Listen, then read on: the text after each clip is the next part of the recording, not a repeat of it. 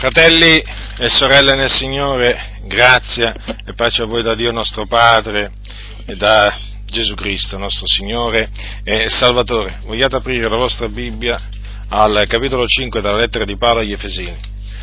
Capitolo cinque della epistola dell'Apostolo Paolo ai Santi di Efeso. Leggerò alcuni versetti a cominciare dal versetto tre del capitolo cinque, dunque.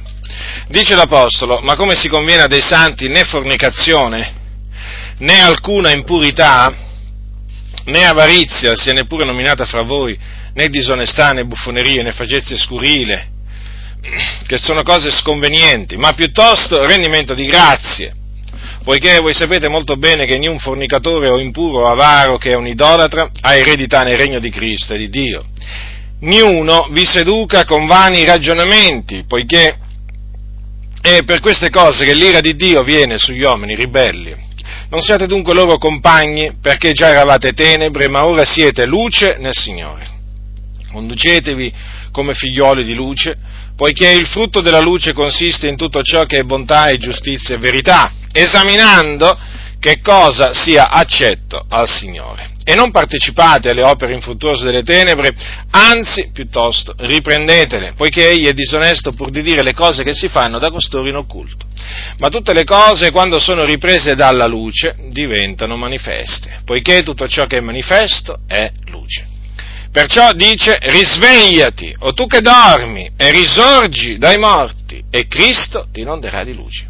Guardate dunque con diligenza come vi conducete, non da stolti, ma da savi, approfittando delle occasioni, perché i giorni sono malvagi. Perciò non siate disavveduti, ma intendete bene quale sia la volontà del Signore.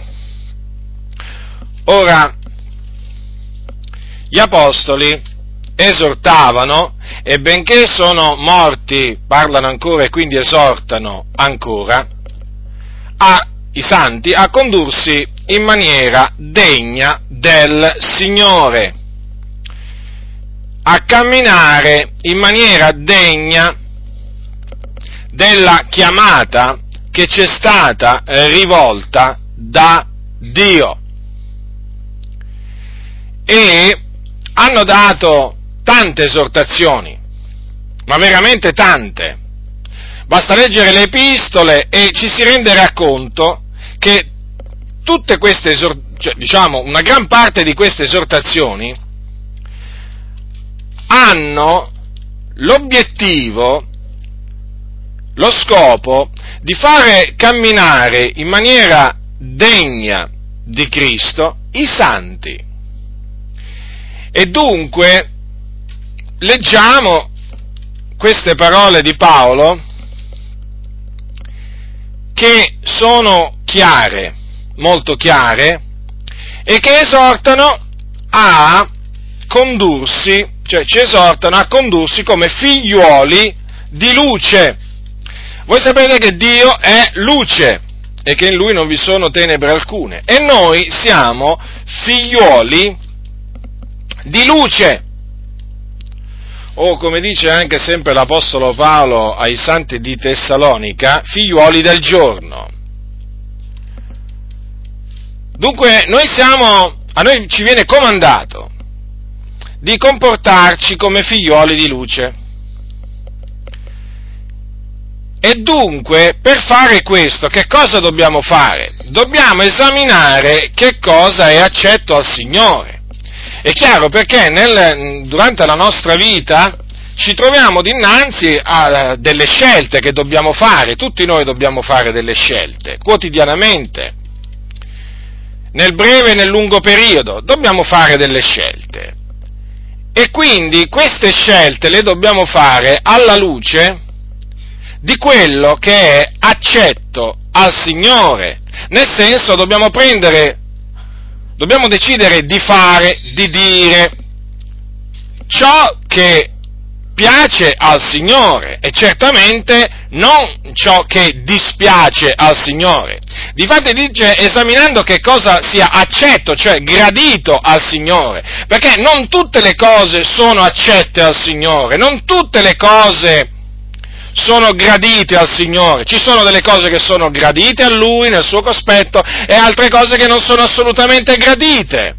Basta leggere la Sacra Scrittura e si capirà, no? Che ci sono delle cose che il Signore ha in abominio, mentre ci sono delle cose che il Signore veramente ehm, eh, loda. E difatti, infatti il Signore loda poi coloro che eh, fanno ciò, ciò che è giusto. Vi ricordate nel caso, nel caso di Giobbe? Il Signore lodò Giobbe eh, dinanzi, dinanzi ai eh, figlioli di Dio e lo lodò parlando a Satana. Infatti gli disse: hai tu notato il mio servo Giobbe? Non c'è un altro sulla terra che come lui sia integro, retto, teme Dio e fugga il male. Vedete, Giobbe faceva ciò che era gradito nel cospetto del, del Signore, aveva una condotta integra e dunque il Dio veramente ebbe delle buone parole, delle parole di elogio verso, eh, verso il suo servo, il suo servo Giobbe, parole giuste, parole, parole veraci. Ma naturalmente ci sono anche delle, eh, dei comportamenti che sono, eh, diciamo, sgraditi al Signore. Voi sapete che nella storia del, del, regno di, del regno di Israele, ma anche naturalmente del regno di Giuda, si alternarono molti re. E di molti re viene detto che fecero ciò che è male agli occhi dell'Eterno. E, e dunque bisog- dobbiamo stare attenti. Certo, ci furono anche dei re che fecero ciò che è giusto, ciò che è bene agli occhi dell'Eterno, ma molti fecero ciò che è male agli occhi dell'Eterno. Quindi dobbiamo stare attenti al fine di fare solamente ciò che è bene, ciò che è giusto agli occhi del Signore. E dunque dobbiamo esaminare, eh, dobbiamo esaminare le cose, fratelli nel Signore, e fare le scelte giuste. È chiaro che per poter fare le scelte giuste bisogna avere sapienza, perché non si possono fare scelte giuste senza la sapienza di Dio. Allora dice: se alcuno di voi manca di sapienza, la chiegga a Dio. Dunque abbiamo bisogno di sapienza per, eh, diciamo, fare ciò che è giusto nel cospetto del Signore.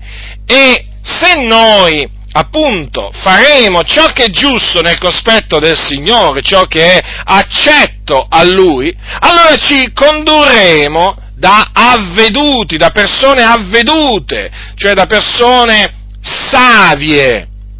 Ma attenzione, perché se invece prendia- facciamo delle scelte sbagliate, allora ci condurremo da stolti, da stolti. E dunque ecco perché dobbiamo stare attenti e intendere bene qual è la volontà del Signore. Dice Paolo: non siate disavveduti, ma intendete bene quale sia la volontà del Signore. E la volontà del Signore la si può conoscere, certamente la si conosce per esperienza, ma la si conosce temendo il Dio. Perché il timore dell'Eterno è il principio della sapienza. Dove c'è timore di Dio, c'è sapienza, la sapienza di Dio. Dove non c'è il timore dell'Eterno, eh, ci può essere tutta la sapienza di questo mondo, ma certamente non ci sarà la sapienza di Dio. Ve lo ribadisco, fratelli del Signore.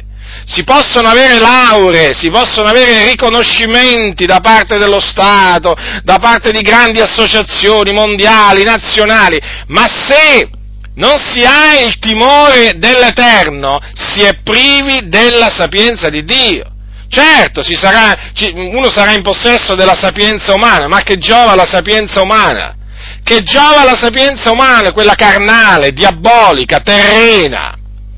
A che giova? Qual è da preferirsi? La sapienza che viene da Dio o la sapienza naturalmente degli uomini, è preferibile naturalmente la sapienza che viene da Dio. Basta leggere il, il libro dei Proverbi e ci si renderà conto il, del valore, del grande valore che c'ha appunto la sapienza che viene da Dio. Beato l'uomo che ha trovato la sapienza, beato l'uomo che ha ottenuto sapienza dal, dal Signore, perché si condurrà in maniera degna, si condurrà da figliolo di luce, da figliolo di luce. Ora, Dio è luce e in lui non vi sono tenebre alcune. E quindi, come dice l'Apostolo, il frutto della luce consiste in tutto ciò che è bontà, giustizia e verità.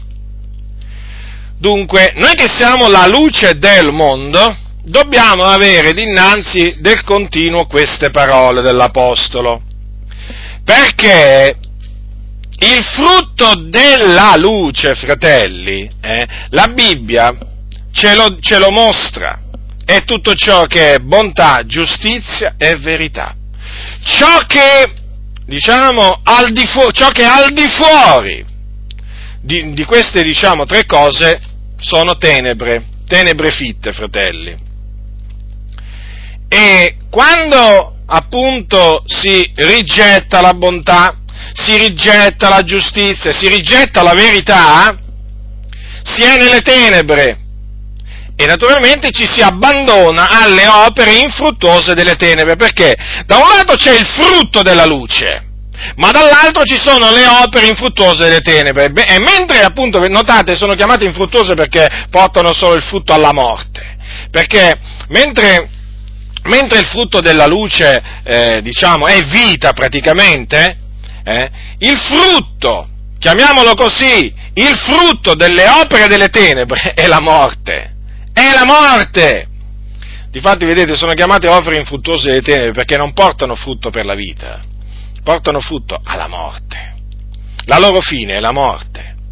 Allora, noi naturalmente dobbiamo Dobbiamo eh, fare ciò che è buono nel cospetto di Dio, ciò che è giusto nel cospetto di Dio e ciò che è verità nel cospetto di Dio. Agire in verità, dire la verità. Ma dall'altro lato, naturalmente, dobbiamo rigettare le opere infruttuose delle tenebre. Non solo rigettarle, Eh, do, non dobbiamo naturalmente neppure, cioè nel rigettarle chiaramente non dobbiamo partecipare ad esse e quindi non dobbiamo collaborare con coloro che appunto si danno alle opere infruttuose delle tenebre, non dobbiamo dare loro mano d'associazione, la mano d'associazione o di collaborazione a gente che è data alle opere infruttuose delle tenebre e quindi non dobbiamo imitare le loro vie, anzi dobbiamo riprendere, riprovare queste, le opere infruttuose, eh, le opere infruttuose delle tenebre. Vedete, solo in questa maniera noi daremo una buona testimonianza a quelli di fuori. Chi sono quelli di fuori? Sono quelli del mondo, ci sono quelli di dentro, la Bibbia parla di quelli di dentro e di quelli di fuori. Io mi, oggi mi voglio concentrare sulla testimonianza, sulla buona testimonianza da dare a quelli di fuori. Dunque, quelli di fuori sono quelli del mondo, quelli che giacciono nelle tenebre, quelli che sono sotto la potestà delle tenebre, quelli che sono sotto la potestà di Satana. E noi siamo chiamati a dare buona testimonianza a loro. Dunque, essendo figli di luce, per dare buona testimonianza a quelli di fuori, come ci dobbiamo comportare? Ci dobbiamo comportare come figli di luce, figli di luce, perciò ci dobbiamo attenere a tutto ciò che è bontà, giustizia e verità. Invece, se noi Eh, ci daremo alle opere infruttuose delle tenebre, non daremo nessuna buona testimonianza a quelli, a quelli di fuori. Perché? Perché gli assomiglieremo praticamente. Che esempio potremo dare alla gente del mondo se noi ci conformiamo al mondo, se noi ragioniamo nella stessa maniera di quelli del mondo, se noi ci comportiamo nella stessa maniera di quelli del mondo, se noi ci vestiamo nella stessa maniera di quelli del mondo, se noi... È chiaro, se la nostra vita, se la nostra vita è una, fi- è una vita conforme a quella del mondo, la gente del mondo non vedrà in noi nessuna luce, cioè non vedrà in noi nessun esempio, non vedrà in noi un esempio da seguire, non vedrà in noi la luce del Signore. E dunque questo è un qualche cosa da tenere presente, fratelli, del continuo, del continuo. Ora, che cosa accadrà se noi eh, diamo una cattiva testimonianza a quelli a quelli di fuori? E accadrà che l'ira di Dio si abbatterà su, su di noi. Infatti la scrittura ci avverte per queste cose, che l'ira di Dio viene sugli uomini ribelli. I ribelli chi sono? Quelli che si ribellano ai comandamenti del Signore. E ce ne sono molti anche all'interno, all'interno della Chiesa. Quindi l'ammonimento è chiaro, è molto chiaro. Però voi sapete che benché gli ammonimenti nella Sacra Scrittura sono molto chiari, sono altrettanto chiari e sfacciati i comportamenti eh, disordinati di tanti in mezzo alla Chiesa. Sì, sono veramente altrettanto chiari e sfacciatamente, ma sfacciatamente proprio palesi, sono palesemente eh, comportamenti proprio disonesti, iniqui, malvagi, bugiardi, insomma, veramente, è così, fratelli nel Signore. E io voglio, voglio parlarvi, voglio parlarvi di eh, alcune eh, situazioni, alcune situazioni eh, in cui oggi eh, viene detto praticamente che la testimonianza, la buona testimonianza a quelli di fuori si dà trasgredendo la parola del Signore. Ah, sembrerà incredibile, ma è così.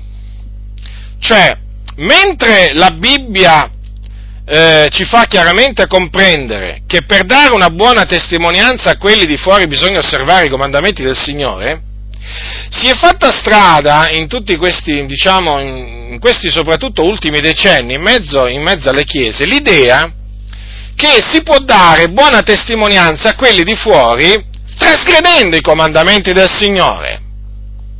È proprio tutto ciò un'opera del nemico, di cui naturalmente si vedono, si vedono le nefaste conseguenze. Difatti oggi eh, tanti credenti non si sa più se sono veramente convertiti o persone del mondo, perché assomigliano proprio alle persone del mondo, nell'agire, nel parlare, nel vestire, cioè tra loro e il mondo non c'è alcuna differenza, si, deve, si dovrebbe vedere la differenza, si vede la differenza tra la luce e le tenebre? Beh, nel mondo naturale si vede, nel mondo spirituale la differenza tra chi cammina nella luce e, e chi cammina nelle tenebre Si vede, si vede altresì, ma ci sono molti eh, in cui non si può vedere questa differenza, perché camminano esattamente come camminano quelli del mondo, seguendo le vie eh, di coloro che camminano nelle tenebre. Ora vi stavo dicendo, appunto, vi voglio parlare di alcune, eh, di alcune situazioni eh, in cui purtroppo oggi si pensa, molti pensano di dare una buona testimonianza a quelli di fuori trasgredendo trasgredendo la parola del Signore. E badate che questa, questa idea si è diffusa per colpa eh, di eh, pastori corrotti, perché la colpa, la colpa di questa, diciamo, diffusa, diffuso sentimento eh, è, eh, diciamo, è da, eh, da attribuire a tanti pastori corrotti, ribelli, che invece di studiarsi di piacere al, al Signore, si studiano di piacere agli uomini e quindi assecondano i loro desideri. Praticamente sono quei pastori che assecondano eh, le, voglie, le voglie dei credenti, de, le voglie dei credenti ribelli, dei, dei credenti carnali. E dunque per colpa loro si è diffusa in mezzo a tante chiese questa idea: facciamo il male onde ne venga il bene. Considerate, eh, considerate che cosa nella pratica arrivano a dire molti pastori. Lo so che ad alcuni sembrerà l'ennesima cosa eh, magari incredibile che sentono da me, ma fratelli, vi posso assicurare che tutte queste cose si possono riscontrare. Adesso ve lo dimostrerò, vi fornirò le prove appunto di quello che vi sto dicendo. Ora voglio cominciare a parlare appunto dell'ambito del, del, diciamo, del, dell'ornamento esteriore della donna. Ora, ci sono molti pastori che insegnano più o meno, eh, diciamo, eh, voglio dire chiaramente, che le sorelle, hm, le sorelle, per poter dare una buona testimonianza a quelli di fuori, cioè a quelli del mondo, non devono vestirsi da bigotte, non devono vestirsi da religiose, non devono vestirsi da, diciamo, all'antica, loro usano naturalmente tutte queste espressioni, o altrimenti usano un'altra espressione, diciamo, tutta loro, tutta colorita, tutta loro, non si devono vestire eh, da vecchie, eh, ti vesti da vecchia, ma sei giovane, ma che ti vesti da vecchia? Ormai naturalmente questo, diciamo, sono, sono espressioni che purtroppo, purtroppo si sentono sempre maggiormente. E dunque che cosa, che cosa insegnano questi pastori? Che ti devi vestire alla moda praticamente, insomma, attillata, diciamo, con delle gonne, diciamo, che mettono in mostra le forme, poi magari con pantaloni alla moda, naturalmente, sempre alla moda, se magari sono anche un po' attillati ancora meglio, e poi che dire, tacchi a spillo, ma certo, non possono mancare i tacchi a spillo, e poi che dire, camicette scollate, certo, perché, insomma, una sorella coperta sta male a vedersi, è meglio vederla un po' scoperta, e quindi tutte sbracciate, con, diciamo, con camicette eh, aderenti, con camicette anche, diciamo, invisibili, o comunque camicette, diciamo, quelle tipiche camicette che fanno, no? certi, eh, certi, certi sarti, certi stilisti, per naturalmente raggiungere l'obiettivo che si prefiggono, cioè rendere la donna seducente. E poi che dire, naturalmente il trucco non può mancare, rossetto naturalmente, rosso vivo preferibilmente, e poi naturalmente rim, tutte queste cose qua. E poi che dire poi del, dei gioielli, certamente anche qualche gioiello addosso non fa male averlo per una sorella, perché insomma... Insomma, se no il mondo che cosa vedrà in noi? Delle, dei bigotti, eh? Della gente religiosa, e quindi anche qualche gioiello non sta proprio male, anzi ci sta proprio, loro dicono, a pennello, qualche gioiellino, poi magari una decina di anelli, magari, perché naturalmente oggi va, c'è anche la moda di mettersi un sacco di anelli addosso, braccialetti, collanine, insomma di tutto e di più. Loro pensano in questa maniera di rendere una buona testimonianza a quelli del mondo. Cioè, che cosa intendono dire loro in questa maniera? Tu devi fare vedere, sorella, che non sei così diversa da quelli del mondo, perché se tu fai vedere a quelli del mondo che sei così diversa, non li attirerai al Signore, ma li terrai lontano dal Signore. Quindi praticamente Praticamente, quindi praticamente il messaggio che costoro danno qual è? Se tu ti, eh, se tu ti, se tu ti vesti in maniera modesta, eh, in maniera modesta, in maniera vereconda, terrai lontano le anime dal Signore. Se invece ti vesti come diciamo noi, loro ti dicono, vedrai che le anime si sentiranno attirate. A che cosa? Al Signore? Ma sicuramente si, si sentiranno attirate a qualche cosa d'altro, ma certamente non al Signore. Però loro naturalmente usano la donna come esca, come esca. E se, diciamo che in un certo senso questi pastori corrotti che seguono le concupiscenze della carne usano le sorelle un po' come, diciamo, ha usato David Berg, il fondatore dei Bambini di Dio, la famiglia dell'amore, no? Una setta diabolica, come lui ha usato, diciamo, le donne che eh, sono entrate a far parte della, della sua setta, praticamente usandole come esca per guadagnare le anime a Cristo. Ma naturalmente David Berg, lui proprio si è spinto proprio all'eccesso degli eccessi, tanto appunto da aver istituito la cosiddetta pesca amorosa, che è una sorta di prostituzione sacra, diciamo una sorta, eh, una sorta di prostituzione sacra, perché?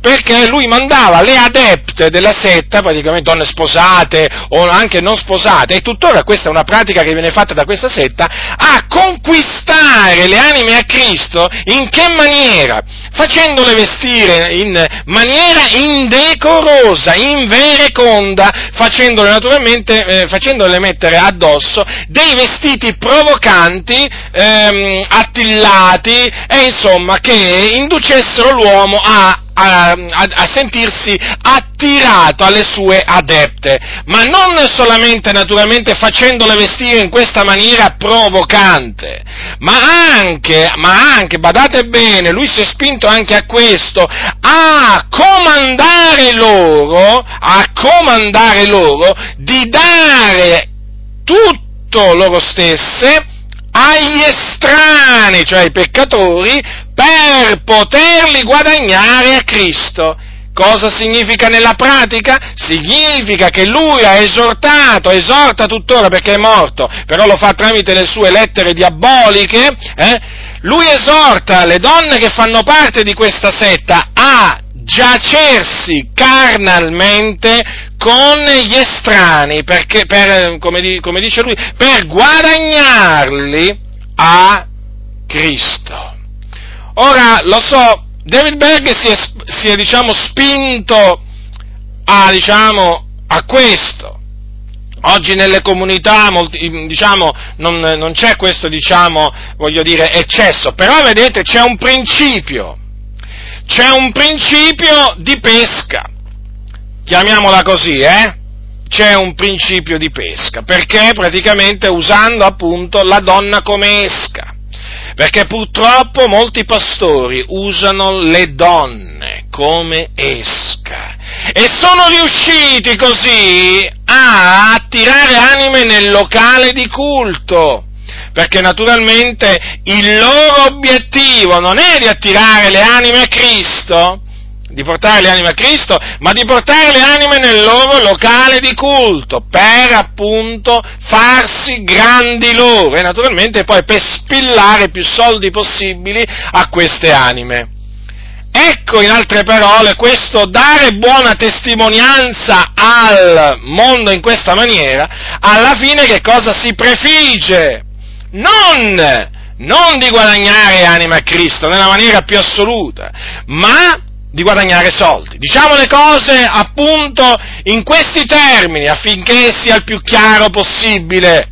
Infatti, voi lo sapete, poi questi sono i predicatori che esortano a dare la decima, che dicono che se non dai la decima Dio ti maledirà, Dio non potrà benedirti, addirittura dicono che non potrà avvenire nessun risveglio nella tua vita se tu non dai la decima, perché sai, loro diciamo hanno anche hanno anche escogitato questa, questa espressione, perché il risveglio si nasconde dove tu non penseresti mai, sai? Sai dove si nasconde il risveglio? Il risveglio si nasconde nella busta dove tu metti la decima, dove tu sei chiamato a mettere la decima, o nel cestino dell'offerta, o nella sacca dell'offerta, insomma. Ecco dove si nasconde il risveglio per questi uomini corrotti, uomini corrotti che vengono appunto, che vengono appunto fatti passare per uomini di Dio, uomini santi, quando non è assolutamente così. Ma voi ve li immaginate gli apostoli parlare in questa maniera così insensata? Ma voi ve li immaginate? Io non riesco nemmeno a immaginarmeli, fratelli. Io non riesco nemmeno a immaginare l'Apostolo Paolo che diceva che il risveglio è nascosto nella sacchetta delle offerte. Io non mi, non mi riesco nemmeno a immaginare Paolo, Pietro, Giovanni dire appunto che il portafoglio, comunque quello che c'era allora, diciamo, per portafoglio, è la priscatola del cuore. Capite? Sono tutte, diciamo, sono tutte espressioni queste in abominio, in abominio al Signore. Ma a, a molti... A molti va bene così, ma teneteveli, eh, questi predicatori, badate bene, eh, vi piacciono questi predicatori, ma teneteveli, poi però comunque sia non vi lamentate, eh, non vi lamentate, non vi lamentate, quando vi riempirete di guai, non vi lamentate, non venite al cospetto del Signore a piagnucolare, perché siete una massa di ribelli, che preferite ascoltare la voce degli uomini anziché la voce di Dio, preferite corrompervi anziché santificarvi. Ora, per ritornare, diciamo, al discorso dell'abbigliamento femminile, è evidente, fratelli, qual è l'obiettivo di costoro, però costoro, come naturalmente mettono la cosa, ve lo ripeto, dicendo, tu devi dare una buona testimonianza a quelli, a, a, al mondo, in questa maniera, ma in questa maniera, ascoltatemi sorelle, voi non darete mai una buona testimonianza, se seguite... Se seguite, diciamo, queste esortazioni di questi pastori, di questi pastori corrotti, voi vi corromperete e non potrete giammai dare una buona testimonianza al mondo. Perché? Perché la buona testimonianza al mondo non la si dà vestendosi come quelli del mondo, adornandosi come quelli del mondo, truccandosi come quelli del mondo, ma la si dà santificandosi e quindi, e quindi astenendosi dal male.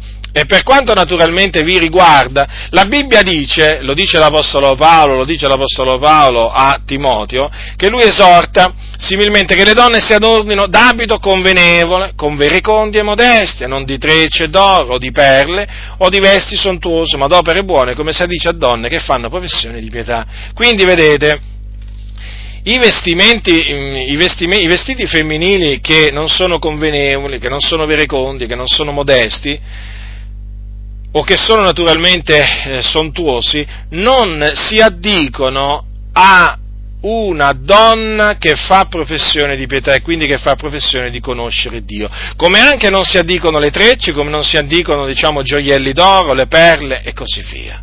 Naturalmente anche, diciamo, il trucco non si addice a una donna, la stessa parola truccarsi fa capire, no? In che, di, che cosa, di che cosa si tratta, perché praticamente viene manomesso l'aspetto, l'aspetto del volto, non è più quello che il Signore ti ha dato, poi diventa un altro, praticamente tu assumi un altro, un altro aspetto, e difatti avviene proprio questo, perché poi le donne che si truccano, quando poi non sono truccate, sembrano del, delle persone diverse. Beh, questo naturalmente oramai è sotto gli occhi, sotto gli occhi di tutti, e naturalmente mentre truccate si, naturalmente appaiono belle, poi non truccate sembrano dei mostri.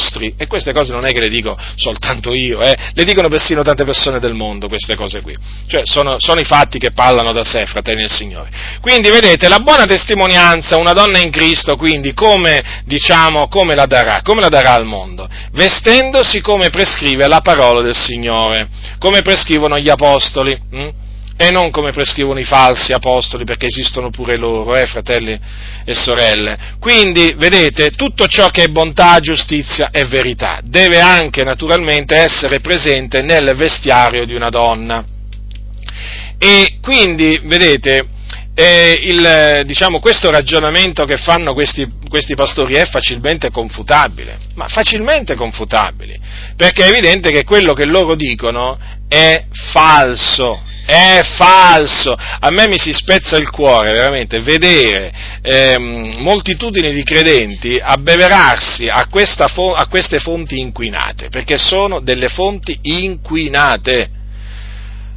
Pastori che pur di, ehm, pur di eh, riempire i loro locali di culto, pur di eh, crearsi un impero sulla terra, sono disposti a calpestare la parola del Signore, a indurre il popolo del Signore a intoppare, proprio a intoppare, gli mettono proprio delle pietre, delle pietre sul sentiero, invece di rimuovergliele, gli rimettono delle pietre sul sentiero affinché inciampino. In questo caso hanno messo delle pietre davanti a tante sorelle per farle cadere nel peccato, certo, perché poi purtroppo eh, tante sorelle, essendo prive di conoscenza, sono cadute vittime di questi, appunto, ribelli, e hanno cominciato appunto ad adornarsi, a vestirsi come prescrivono costoro, pensando di dare una buona testimonianza al mondo, invece hanno dato una cattiva testimonianza al mondo. Già, perché il mondo poi, naturalmente, quando vede queste cose, voi non pensate, non pensate che la gente del mondo dica, ma guarda,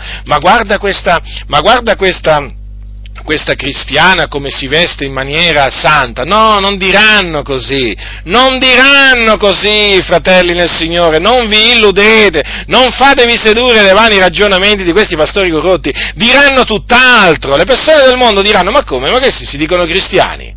Ma guarda, vestono come noi, esattamente come noi, non c'è nessuna differenza. Ma guarda, ma guarda la moglie del pastore, c'è anche lei la minigonna, ma guarda, c'è anche lei i tacchi a spillo, ma guarda, c'è le calze a rete, ma com'è provocante, tutta truccata, tutta addobbata, con tanti di quei gioielli. Che differenza, che differenza vedrà, vedrà una donna del mondo, eh? Prendiamo caso una meretrice, ma mi volete spiegare una meretrice che differenza vedrà tra il suo abbigliamento e quello di tante sorelle che vanno veramente vestite come le meretrici? Non vedrà nessuna differenza, nessuna differenza. Addirittura ci sono sorelle che si presentano al locale di culto con l'ombelico di fuori, cioè perché c'è la moda, no? Appunto, eh, diciamo di andare con l'ombelico di fuori, eh?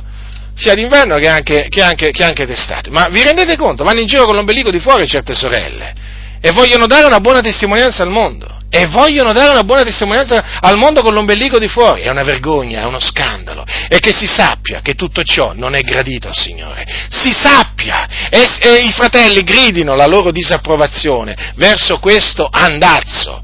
Quindi, quelli del mondo, nel vedere appunto questo... questo modo di vestire femminile indegno, perché è indegno, Vi posso assicurare, vi posso assicurare che non si saranno, non si sentiranno assolutamente attirati all'Evangelo che voi professate, assolutamente. Si sentiranno attirati a voi perché? Perché siete dei bravi intrattenitori, siete carnali come loro, ma certamente non si sentiranno attirati al Signore della gloria, perché in voi non vedranno alcuna luce, sorella, ma vedranno, vedranno tenebre. Quindi, ascoltatemi, se voi, se, sorelle, se siete rimaste vittime di questi cianciatori, prendete il vostro guardaroba, sbarazzatevi di, di tutti quei capi d'abbigliamento veramente che portano veramente disonore all'Evangelo. Buttate via, buttate via i vostri ornamenti d'oro, buttateli via, buttate via i vostri vasetti di trucco, buttateli via, veramente vestitevi in maniera semplice, modesta, vereconda, in maniera convenevole a santità, in maniera da non provocare lo sguardo dell'uomo, da non suscitare in lui cattivi pensieri. Vestitevi in questa maniera, adornatevi in questa maniera, e veramente il Signore vi onorerà, il Signore vi onorerà, e il Signore veramente farà sì veramente che quelli del mondo, che quelli del mondo eh, dicano veramente che voi temete il Signore, che voi temete il Signore, che voi siete veramente diversi da loro. Magari qualcuno dirà: eh, ma non verranno a locali di culto. Beh, ma non, è, non, è, non deve essere mica un problema vostro. Voglio dire, è il Signore che attira le anime, è il Signore che attira le anime a Cristo. Voi non dovete assolutamente preoccuparvi di ciò. Voi rendete testimonianza, eh, diciamo, dell'Evangelo, eh, raccontate quello che il Signore ha compiuto nella vostra vita, ma vestitevi in maniera, come dice la Sacra Scrittura, in maniera degna dell'Evangelo. Poi, naturalmente, il Signore farà grazia a chi vuole far grazia, e sicuramente si potrà usare pure, naturalmente, del vostro portamento, del vostro portamento esteriore, convenevole a santità. Vi ricordo che, a tale proposito, che l'Apostolo Pietro dice... dice qualche cosa a riguardo, diciamo, della condotta delle, delle sorelle, che è veramente rimarchevole.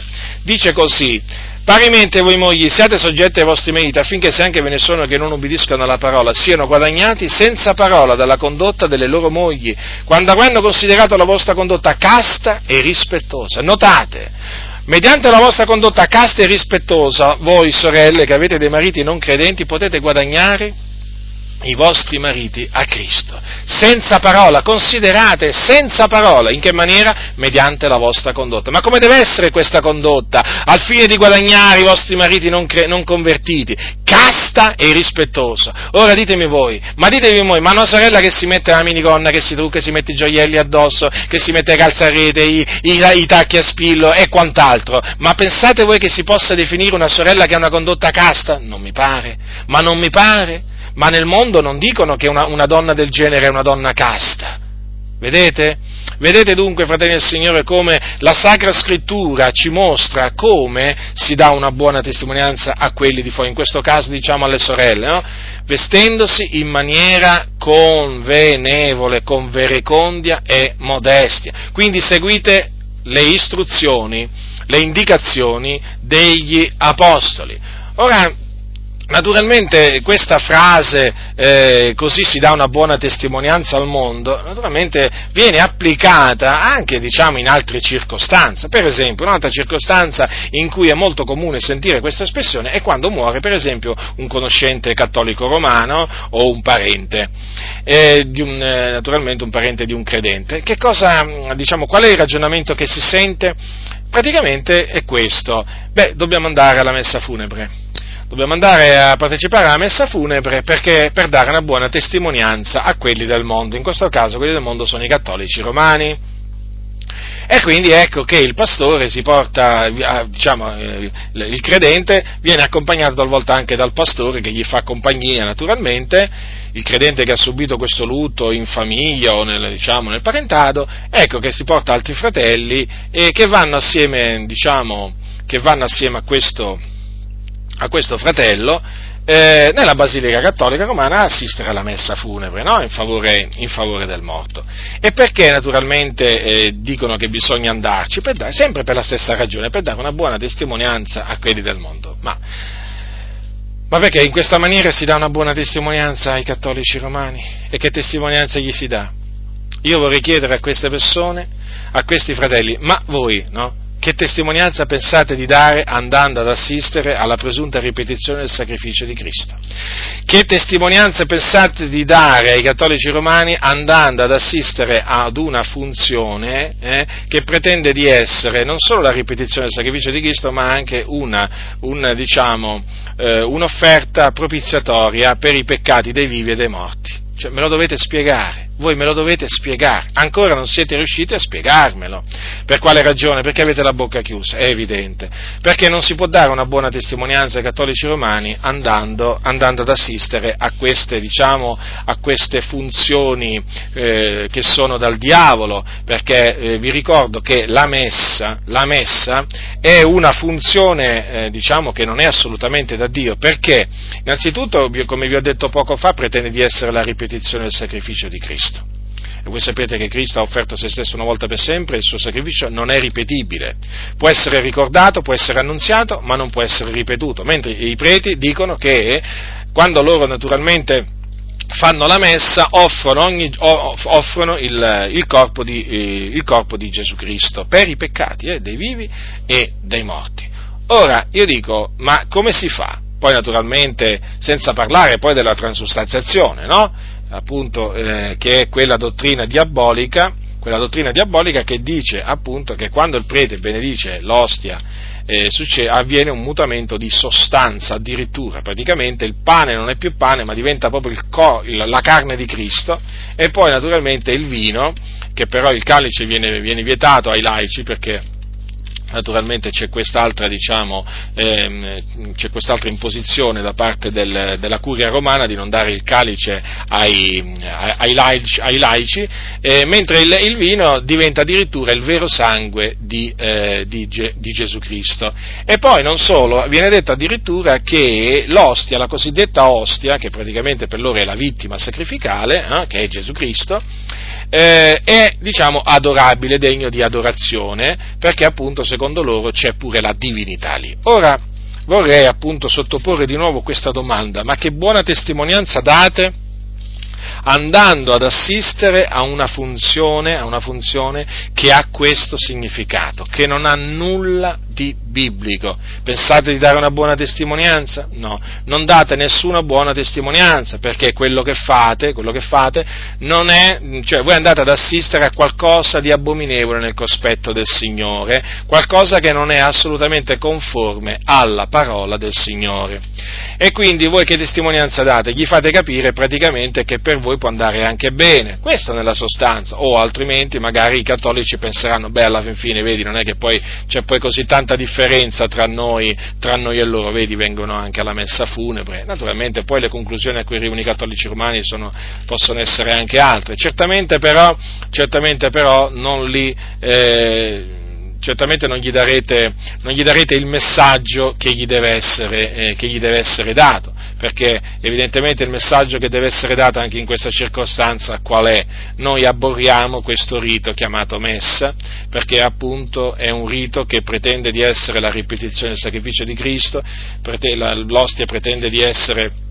Eh, eh, di essere fatta, diciamo, dal prete eh, co, diciamo, carne, sangue e divinità, E, e poi naturalmente pretende di essere un'offerta propiziatoria per i peccati dei vivi e dei morti, e quindi noi, siccome che la rigettiamo, non vogliamo avere niente a che fare. Questo è il messaggio che bisogna dare ai cattolici romani, questo è il messaggio che appunto bisogna cogliere occasione di dare quando appunto un conoscente o un parente cattolico romano ehm, muore, e quindi bisogna rifiutarsi, per dare una buona testimonianza ai cattolici romani, rifiutarsi di partecipare alla messa, alla messa funebre.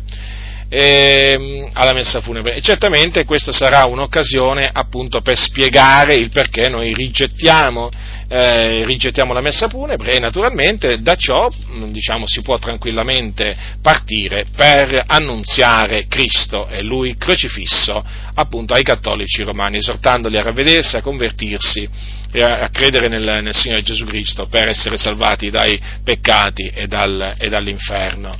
Ma se Ma se, fratelli del Signore, voi vi adeguate all'andazzo che esiste, cioè quello appunto di recarvi nelle basiliche, nei luoghi di culto della Chiesa Cattolica Romana in queste occasioni, vi posso assicurare che voi non darete nessuna buona testimonianza, cioè, perché, perché è così, cioè non possiamo fare nulla contro la verità, questo che dice la Bibbia, il, quello che dice la Bibbia noi crediamo, noi accettiamo, dice che il frutto della luce eh, consiste in tutto ciò che è bosta, bontà, giustizia e eh, verità, e quindi, voglio dire, nella messa che cosa c'è? C'è menzogna. Quindi, quindi partecipare alla messa appunto certamente non è, non è un comportamento degno di colui che dice di camminare nelle luci. La messa è un'opera infruttuosa delle tenebre, fratelli del Signore, quindi non dobbiamo partecipare non dobbiamo partecipare alle opere infruttuose eh, delle tenebre. Certamente con questo non è che voglio dire che non si può nella maniera più assoluta andare a fare le condoglianze eh, ai, ai cattolici romani, visitarli, magari consolarli, ci mancherebbe, a coloro che hanno subito la dipartita di un caro, no? Questo naturalmente è giusto farlo, è giusto farlo, però è preferibile, è preferibile andare a casa loro, o magari al massimo, diciamo, andare, andare magari fu- certamente fuori dalla la basilica, ma mai dentro, ma mai dentro, mai dentro. E per evitare di partecipare appunto a queste, a queste, cele, a queste celebrazioni che non hanno niente di biblico, fratelli nel Signore.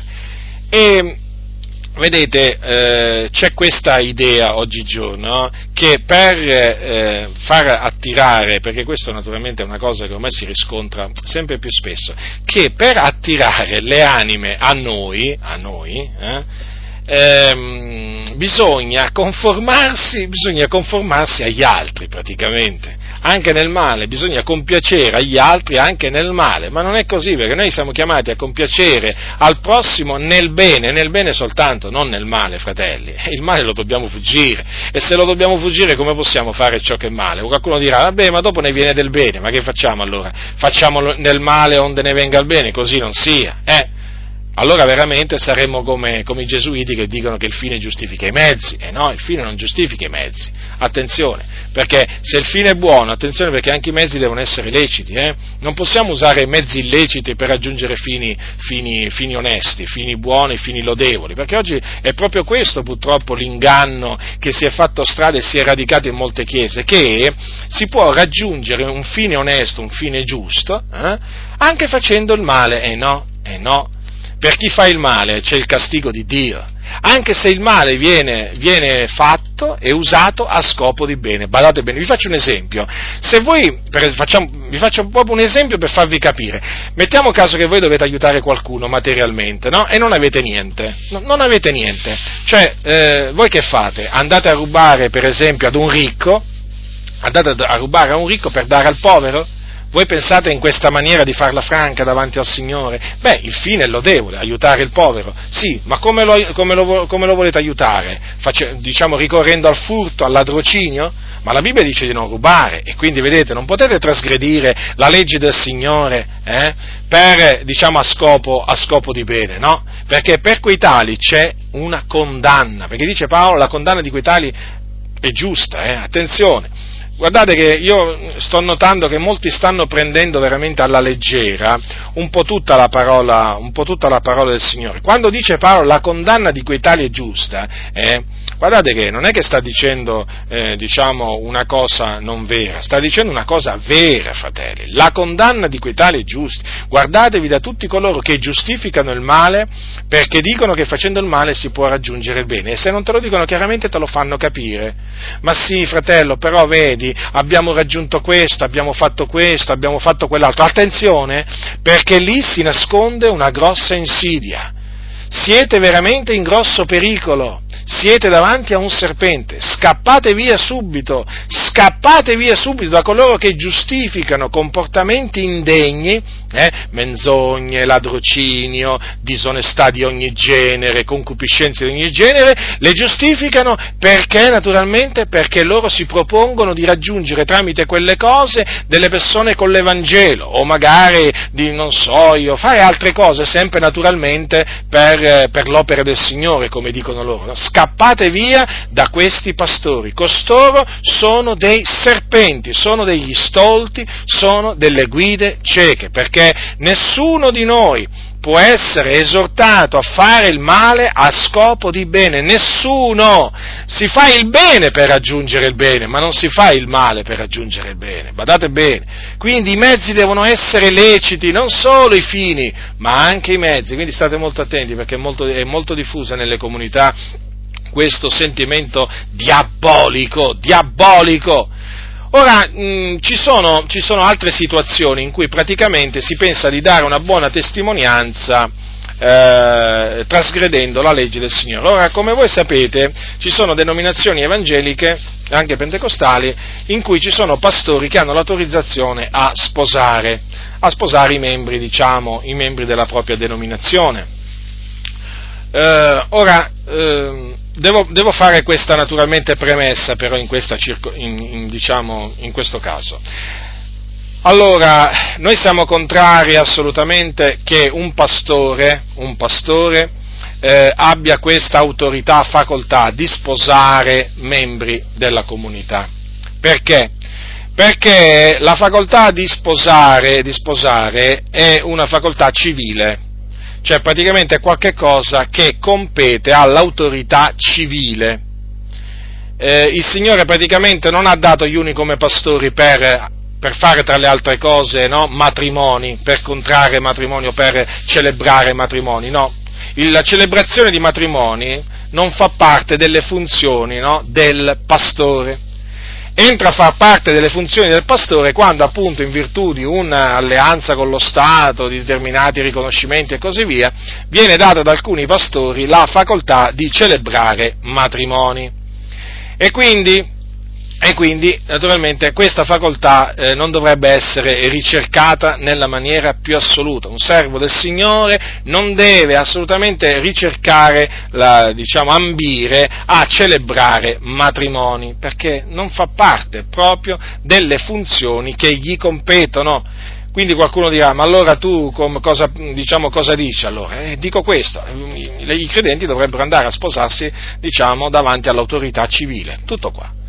Quel matrimonio naturalmente sarà valido a tutti gli effetti, non avrà eh, niente di mancante eh, rispetto a un matrimonio celebrato da un pastore in un locale di culto. Sia chiaro questo, eh?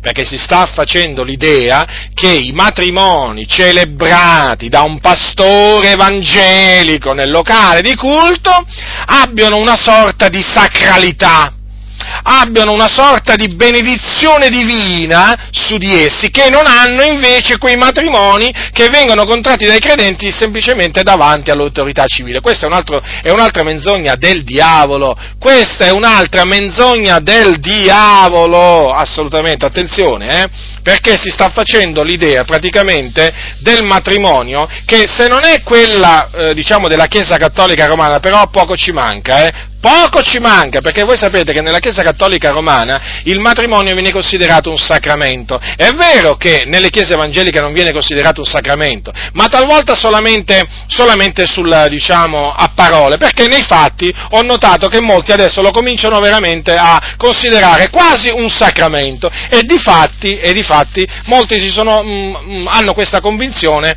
che se il matrimonio viene, viene celebrato da un pastore nel locale di culto abbia, diciamo, una rilevanza. Se invece viene celebrato dal sindaco, eh, al, al, al comune, allora c'ha un'altra rilevanza, praticamente è come se non avesse la benedizione di Dio. State attenti, fratelli nel Signore, state molto attenti, perché questo, questo è un inganno. Vi stavo dicendo che oramai si è fatta l'idea, proprio, cioè, cioè si è fatto strada proprio questa idea del matrimonio, che un matrimonio celebrato in un locale di culto, eh, da un pastore con l'autorizzazione, sapete, no, con la fascia tricolore sul petto, no, ci abbia un'importanza tutta particolare, ci abbia proprio l'approvazione di Dio, mentre invece mentre invece chi va semplicemente davanti al sindaco a sposarsi, no, lui non c'ha l'approvazione, non c'ha l'approvazione eh, divina, perché? Eh, perché? Perché l'ha sposato un sindaco, l'ha sposato un, eh, magari, diciamo, un pagano, no? Come si suol dire. No, non è assolutamente così, perché in quel momento il Signore ti unisce in matrimonio, devi sapere questo, fratello, sorella,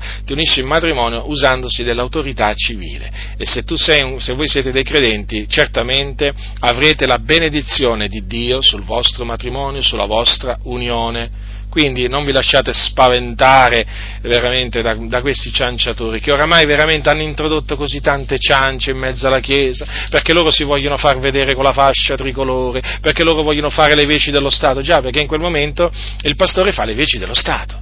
Il pastore praticamente in quel momento è come se si svestisse, se si svestisse no, da cristiano e si vestisse da pagano praticamente, da autorità civile, o meglio, da, da autorità religiosa, si sveste da autorità religiosa, della, dell'abito religioso, e si, si veste appunto del, del, dell'abito, dell'abito civile. Usiamo, diciamo, questa, questa metafora giusto per, per, rendere, per rendere l'idea. Eh, ma molti pastori vanno fieri di questo, molti pastori ah, vorrebbero essere loro veramente a poter celebrare i matrimoni, magari non possono per determinate ragioni, però oh, oggi c'è, la, c'è, la, c'è veramente la corsa a diventare veramente in certe denominazioni pastori atti a celebrare, che veramente, io, io tante volte quando, quando sento queste cose, quando vedo queste cose, mi rendo conto veramente come oggi tanti vanno dietro la, la vanità, proprio corrono dietro la vanità, la vanità, perché oramai sono vanitosi e naturalmente loro corrono dietro la vanità. Quindi face, partendo da questo presupposto, che cosa sta succedendo? Naturalmente dobbiamo prendere atto che ci sono pastori che sposano, e quindi prendiamo atto che ci sono pastori che sposano. Allora si sta facendo l'idea, in, anzi già praticamente è da, è da tempo che si è fatta eh, strada questa idea, che praticamente eh, si possono, il pastore si può sposare, può sposare credenti con non credenti. Eh, dicono che a discrezione del pastore, comunque affermano quanto segue, che praticamente se un pastore decide di sposare una membra di com- un membro di una comunità con un non credente, beh, lo può fare a sua det- e a sua discrezione. Perché, perché questo? Per dare una buona testimonianza, naturalmente, no? Per dare una buona testimonianza a chi? Ma certamente all'incredulo, no? E naturalmente anche ai genitori, ai genitori dell'incredulo, in questo caso un cattolico romano. Ma già, ma certo, così vedranno che il pastore è un uomo buono, perché ha sposato il loro figlio con una evangelica, con una figliuola di Dio, e quindi cosa faranno? Si sentiranno attirati a venire nel locale di culto, a sentire la parola del Signore, e quindi è una buona testimonianza, è un inganno. Fratelli, questo è un inganno, uno dei tanti inganni perpetrati a danno della fratellanza. Non si dà una buona testimonianza compiendo un atto che è in aperta ribellione a Dio, perché nel momento in cui già un pastore che sposa è già in ribellione contro Dio, perché sta facendo qualcosa che non gli compete, quindi già partiamo, ho già, l'ho già detto, ma poi se questo pastore, se questo pastore unisce in matrimonio un credente, un credente con un non credente, doppia ribellione, perché in quel caso, in quel caso, cosa fa lui? Sancisce, sancisce un'unione, un'unione che non è lecita, perché sancisce un'unione tra un figliolo di Dio o un, una figliola di luce, facciamo un, facciamo un esempio, e un figliolo è un figliolo delle tenebre. È possibile questo? No.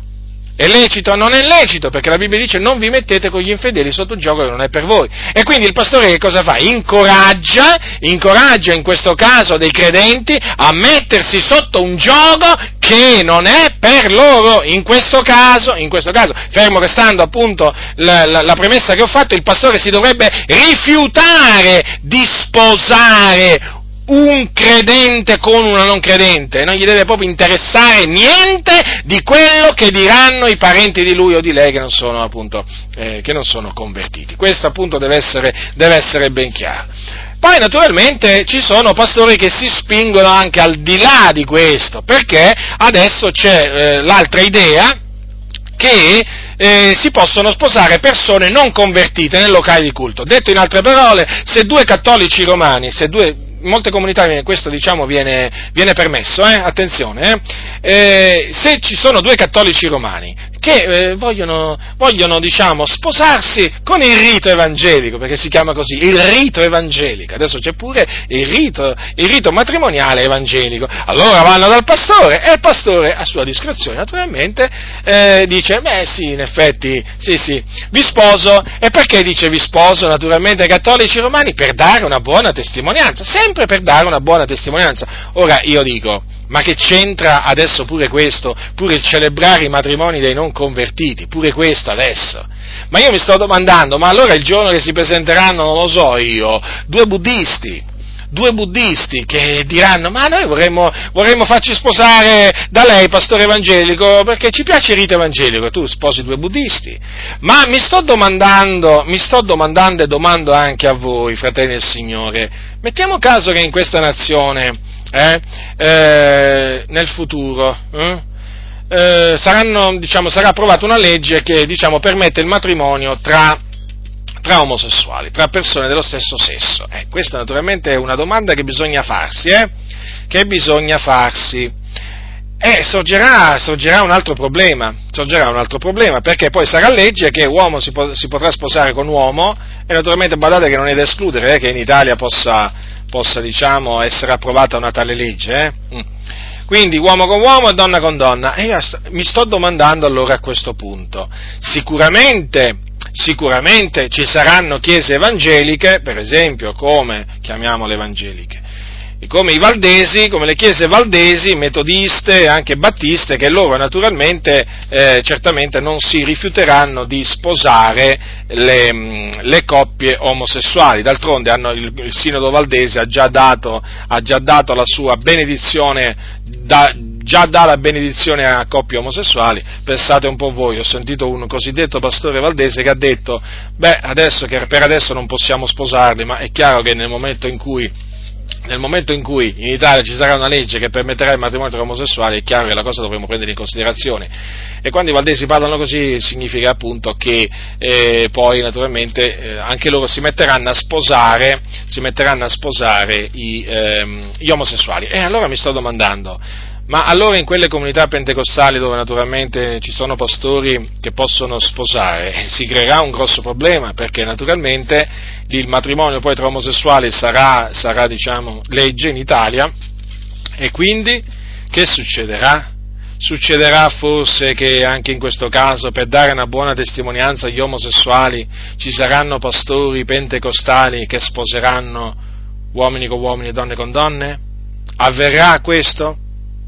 Io non lo escludo, ho visto che le cose sono andate di male in peggio fino adesso e non mi sorprenderei se la cosa poi, se questa cosa poi avvenisse. Quindi massima attenzione, fratelli del Signore, qui oramai la ribellione è di moda in mezzo alla Chiesa, e di casa meglio, di moda e anche, e anche di casa, e c'è proprio la corsa, la corsa alla ribellione contro i comandamenti del Signore. Ribadisco anche in questo caso, La, non si può dare buona testimonianza facendo qualche cosa che appunto non compete, non compete al pastore. Certo, dal punto di vista, diciamo, della legge il pastore è in regola, però davanti a Dio. Cioè, adesso un pastore evangelico si mette a celebrare i matrimoni pure dei non convertiti, cioè veramente.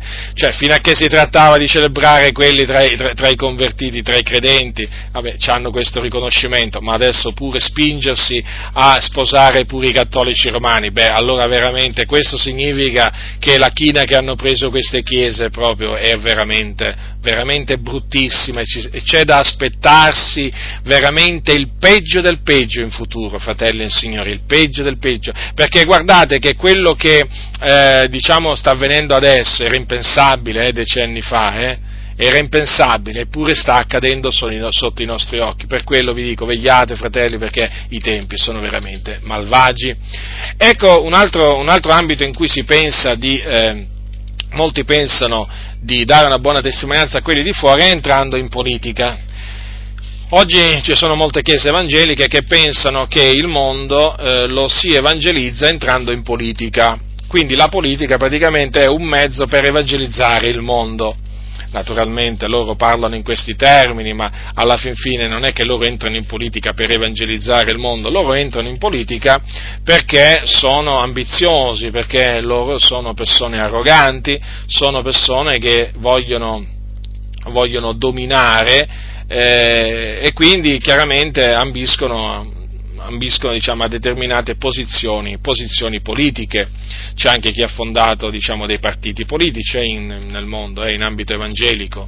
Anche in Italia esiste un partito, diciamo, politico fondato da eh, cosiddetti evangelici, il Movimento Pace praticamente, e eh, entrando in politica loro pensano di dare una buona testimonianza al mondo.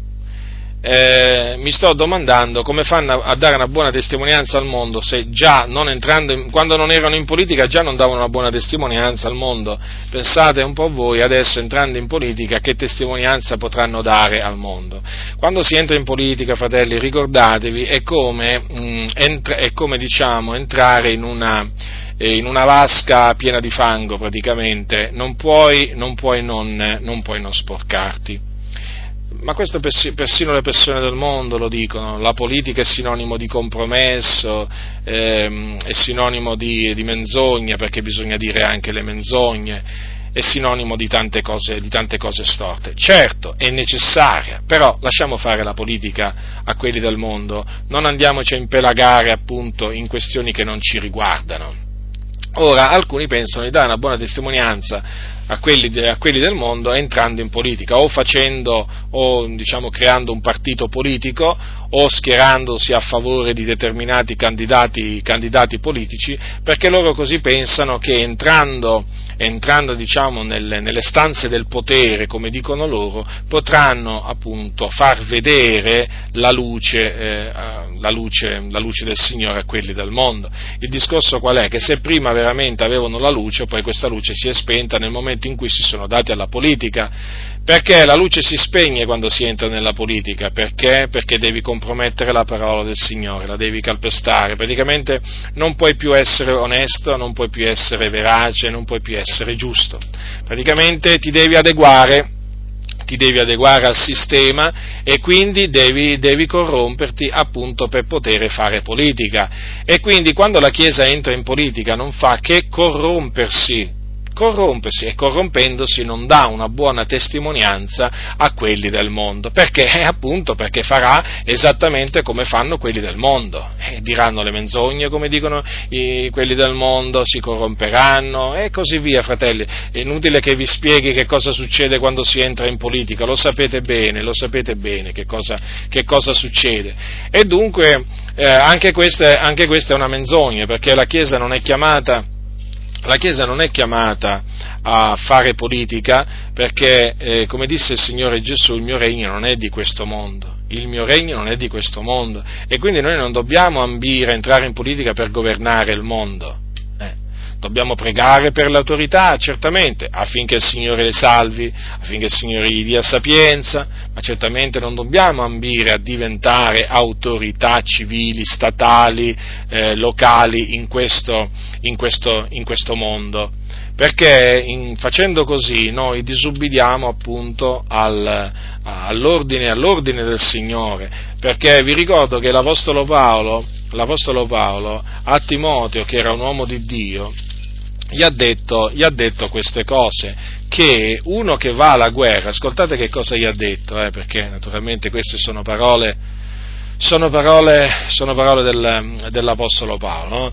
Uno che va alla guerra non si impaccia delle faccende della vita, e ciò a fin di piacere a colui che l'ha arruolato.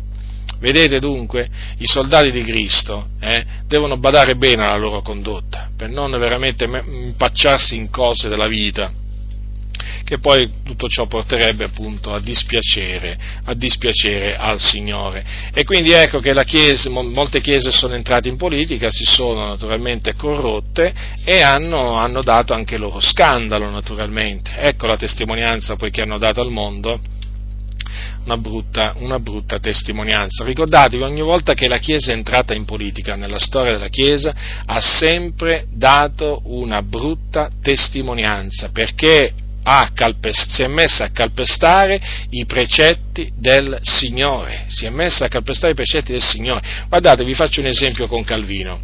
Ora, Calvino il riformatore. Calvino il riformatore nel sedicesimo secolo a Ginevra aveva dato vita a una città-stato, la città di Ginevra.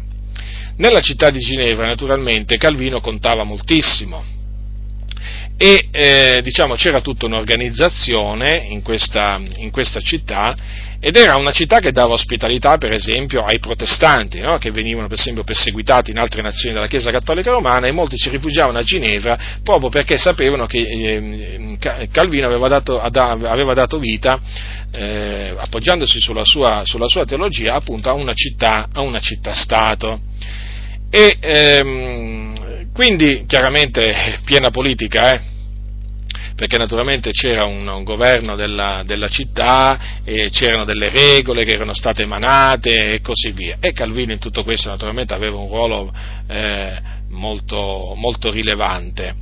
E cosa è successo? È successo che eh, fu arrestato un, un eretico, un eretico di nome Serveto. Era antitrinitariano. Ebbene, che cosa è successo? È successo che la Chiesa, la Chiesa, o meglio, la città di Ginevra, perché poi lì praticamente Chiesa-città, a quel tempo, in quel caso lì, era, la stessa, era dire la stessa cosa, sentenziò, sentenziò la morte di Serveto, naturalmente con l'approvazione di Calvino, di Calvino. E Calvino quindi fu corresponsabile appunto dell'uccisione di, eh, di questo, diciamo, uomo che negava la Trinità. E questa costituisce una grave macchia nella vita di Calvino, sapete?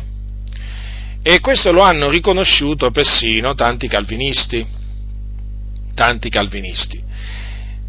È evidente, fratelli, nel momento in cui la Chiesa mm, si allea con lo Stato, Eh?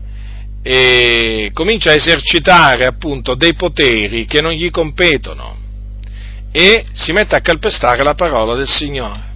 E a distanza di tutti questi secoli, ancora oggi si parla delle colpe di Calvino nell'uccisione del, appunto, di Serveto, di quell'uomo chiamato Serveto. E perché questo? Perché Calvino si era dato alla politica.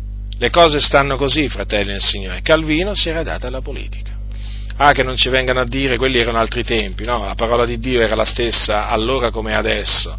I tempi saranno stati diversi, però la parola di Dio andava osservata anche, anche a quel tempo. E lo stesso discorso naturalmente si potrebbe fare anche, diciamo, di altre situazioni. Perché vi stavo dicendo appunto che ogni qualvolta la Chiesa ha, eh, diciamo, si è impossessata del potere, del potere temporale, mh, ha compiuto, ha compiuto dei crimini, eh, si è gettata la, la parola del Signore dietro, dietro le spalle. Eh, alcuni, alcuni prendono sotto gamba questa cosa, e invece veramente non hanno, non hanno capito veramente che la cosa migliore per la Chiesa è rimanere fuori dalla politica. I cristiani devono essere apolitici, non solo non devono entrare in politica e quindi non devono fondare partiti politici, eh, non de- eh, ma non devono neppure, diciamo, appoggiare candidati politici, devono pregare per l'autorità, ma non mettersi a votare per l'uno, per l'altro, anche perché poi il voto andrebbe sempre a qualcuno che è a favore di cose, di qualche cosa sbagliata, come ho già dimostrato in un'altra, in un'altra circostanza. E dunque, vedete, fratelli nel Signore, come anche questo ragionamento che fanno, eh, che fanno taluni sul, diciamo, la Chiesa in politica per dare buona testimonianza è un ragionamento vano. Poi badate bene che ci sono coloro che ehm, si alleano col potere politico, no? eh, cioè che diciamo, cercano rifugio, cercano rifugio eh, ai, ai piedi o comunque sia eh, sotto le ali eh, di Cesare o di Faraone, chiamatelo come, come volete, cioè del potere, del potere temporale. In altre parole, cercano il favore del principe.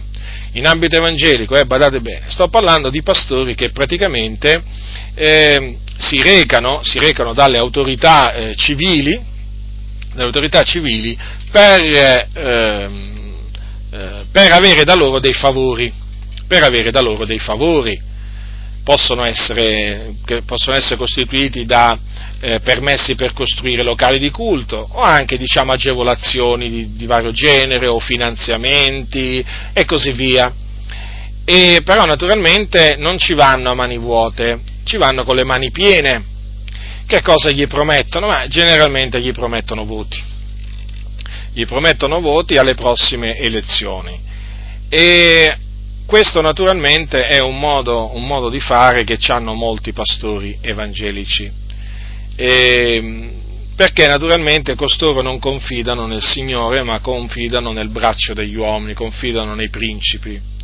E dunque a scopo di bene, naturalmente, perché anche qui c'è sempre la, naturalmente un voler fare il male a scopo di bene, perché loro dicono che quello che fanno lo fanno sempre a scopo di bene, ma ci mancherebbe, loro dicono, ma noi vogliamo veramente costruire locali di culto, ma noi vogliamo, vogliamo che l'Evangelo si diffonda, ma noi vogliamo rendere testimonianza a questo mondo, vogliamo fare questo, vogliamo fare quest'altro, però in che maniera lo vogliono fare? Eh? In che maniera? Diciamo, comportandosi da ribelli quali sono, e quindi si scendono in Egitto, perché naturalmente questa è una discesa, scendono in Egitto perché in Egitto ci sono cavalli, ci sono cavalieri, poi c'è naturalmente Faraone, e scendono in Egitto per avere il favore di Faraone, per avere l'appoggio dei suoi cavalli e dei suoi cavalieri, e in cambio naturalmente loro vanno in, scendono in Egitto naturalmente con i cammelli, con i cammelli carichi d'oro, carichi naturalmente di beni preziosi, in questo caso i voti, che voi sapete per i politici sono veramente di grande, grande e grande valore.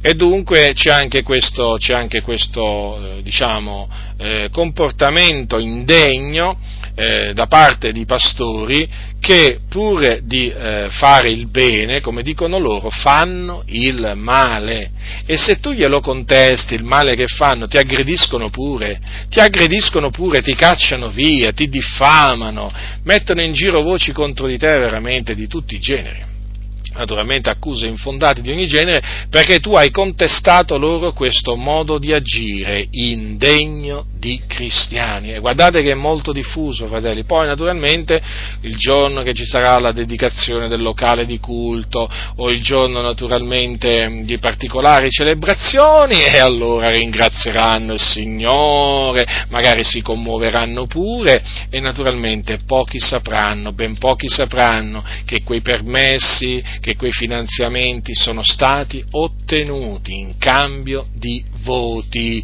in cambio di voti o magari anche in cambio di qualche cosa d'altro, ma loro vanno fieri di questo modo d'agire perverso, perché è gente perversa questa, è gente che veramente oramai si è proprio fatto, ha fatto sua la massima, facciamo il male onde ne venga il bene, e con questi tali, sapete, non c'è comunione, non c'è comunione di spirito, perché costoro camminano nelle tenebre, non camminano nella luce, e queste cose bisogna bisogna riprovarle, fratelli, perché sono opere infruttuose delle tenebre. Hanno voglia di dire: ma noi, noi diciamo in questa maniera, diamo una buona testimonianza al mondo, perché ci mostriamo interessati al mondo, perché, sai, magari daremo il voto a Tizio, Caio, perché c'ha a cuore il bene del paese, della città. Sono tutte ciance, sono tutte ciance, perché loro in questa maniera si corrompono, si corrompono, e essendo persone corrotte, essendo persone che, lo ripeto, non confidano nel Signore. Questi non sanno cosa significa confidare nel Signore, questi non sanno cosa significa piegare le ginocchia davanti a Dio e invocarlo nel dì della distretta, no, perché questi qua nel dì della distretta sapete che fanno? Alzano il telefono e si mettono in contatto con chi loro sanno, con chi loro sanno, e sanno anche naturalmente cosa portare, loro sanno esattamente cosa portare e quali parole rivolgere naturalmente a costoro, per avere tutto quello che loro desiderano. E il popolo del Signore, veramente, che giace nell'ignoranza, poi naturalmente si fa ingannare da questi, da questi cianciatori, che appunto con le loro ciance riescono veramente a ingannarli. Fratelli, svegliatevi, fratelli, svegliatevi, c'è una, una massa di pastori che non ha timore di Dio, una massa di pastori che pur di, fa, pur di raggiungere eh, diciamo determinati scopi, anche evangelistici, eh, badate bene, eh, sono pronti, sono pronti, guardate, vi dico questa espressione che è molto comune, sono pronti a vendere la loro anima al diavolo. Sì, sì, sono pronti ad allearsi pure con il diavolo, perché, perché è gente senza timore di Dio. E chi li conosce bene, chi li conosce bene, questo lo può attestare. Talvolta certe nostre dichiarazioni, affermazioni su costoro possono sembrare esagerate a taluni, ma semplicemente per una ragione, perché non li conoscono. Perché non li conoscono? D'altronde questi pastori stessi fanno di tutto per non farsi conoscere dal gregge. Eh certo, non avete, ancora non avete capito perché cercano di schivarvi, perché vi schivano, eh? Perché meno tempo passano con voi e meglio è, perché? Perché vi accorgereste di quello di, che noi sappiamo benissimo, vi accorgereste, scoprireste che questa è gente che non conosce la parola del Signore, che non teme Dio, questa è gente veramente che ha rinnegato la parola del Signore, e che con i loro sorrisi, con le loro pacche sulle spalle e con quelle quattro parole che dicono durante le predicazioni, no, sono riusciti a ingannare tanti fratelli. Quindi state molto attenti, fratelli nel Signore, e quando appunto quando eh, sentirete, sentirete o vedrete pastori agire in maniera perversa, eh, pensando di fare il bene, quando sentirete dire: ma noi facciamo questo per dare una buona testimonianza al mondo, gli direte: così si rende la testimonianza buona al mondo? Così si rende la testimonianza buona al mondo? Eh? Trasgredendo la legge del Signore, trasgredendo la legge del Signore, corrompendosi, conformandosi al mondo, dicendo menzogne, essendo disonesti, eh? Veramente andando dietro le concupiscenze carnali. È così che si dà buona testimonianza al mondo? No, non è così che si dà buona testimonianza al mondo, perché in questa maniera si, si dà invece una cattiva, anzi una cattivissima testimonianza al mondo. Difatti poi non c'è da sorprendersi, no? Che quando si arriva in certi paesi, quante volte è successo a noi che durante, diciamo, mentre evangelizzavamo, eh, diciamo, appena abbiamo menzionato il termine eh, chiesa evangelica, subito ci hanno detto: oh, ma sai che conosco un pastore veramente, ma sai veramente che uomo che è veramente disonesto. Onesto. Quante volte ci è successo a noi di sentir dire questo? Perché? Perché questi pastori non badano alla loro condotta, non badano alla loro condotta, badano al loro interesse, badano al loro ventre, e non gli interessa niente di fare degli scandali, non gli interessa proprio niente, fratelli. Tanto qualche credulone, tanto qualche pecorone lo troveranno sempre, perché hanno questa convinzione che il popolo del Signore è una massa di pecoroni, capito? È qualcuno che gli andrà sempre dietro, magari a dargli la decima, lo troveranno sempre. Per quello che vi dico, quando veramente trove, trovate questi individui, eh, quando trovate questi individui che fanno il male per a scopo di bene, ritiratevi immediatamente da loro, ritiratevi, mettete in guardia la fratellanza da loro, non dategli più niente, veramente scappate da questa gente, da queste comunità che hanno simili pastori che non temono il Signore. Ecco dunque perché vi ho voluto appunto parlare, diciamo, di questo di questo argomento, perché ritengo che oggi i giorni sono veramente molto difficili per la Chiesa, infatti lo vediamo, lo sentiamo, e quindi queste cose sono, sono sotto gli occhi di tutti noi, quindi mi è parso bene, mi è parso bene trattare questo argomento, perché è ora veramente che si sappia, è ora che si sappia che non si può dare una buona testimonianza al mondo se si trasgrediscono i comandamenti del Signore. Piuttosto la buona testimonianza si dà osservando i comandamenti del Signore. Quindi, intendendo bene qual è la volontà del Signore, la volontà del Signore è che noi ci santifichiamo, solamente in questa maniera, procacciando la santificazione, la giustizia, la pietà, l'amore, l'amore, il vero amore, solamente in questa maniera si può dare una buona testimonianza al mondo. Ma vi posso assicurare, lo ribadisco questo, non mi stanco, se voi pensate di dare una buona testimonianza al mondo, facendo e ragionando e parlando come il mondo, vi posso assicurare che voi sarete un disonore per il Vangelo, perché vi metterete a camminare da stolti, da stolti, e la gente, e quelli del mondo, biasimeranno la parola di Dio, la dottrina di Dio, a motivo della vostra condotta indegna. Quindi, fratelli, non vi lasciate sedurri, sedurre da questa massa di pastori ciechi, sordi e muti, già pure muti perché sono dei cani incapaci di abbaiare, questi non sono dei guardiani, questi sono delle persone che dormono, che dormono, quindi state molto attenti, fratelli, non vi, veramente come diceva l'Apostolo Paolo, niuno vi seduca con vani ragionamenti. La grazia del Signore nostro Gesù Cristo sia con tutti coloro che lo amano con purità incorrotta. Amen.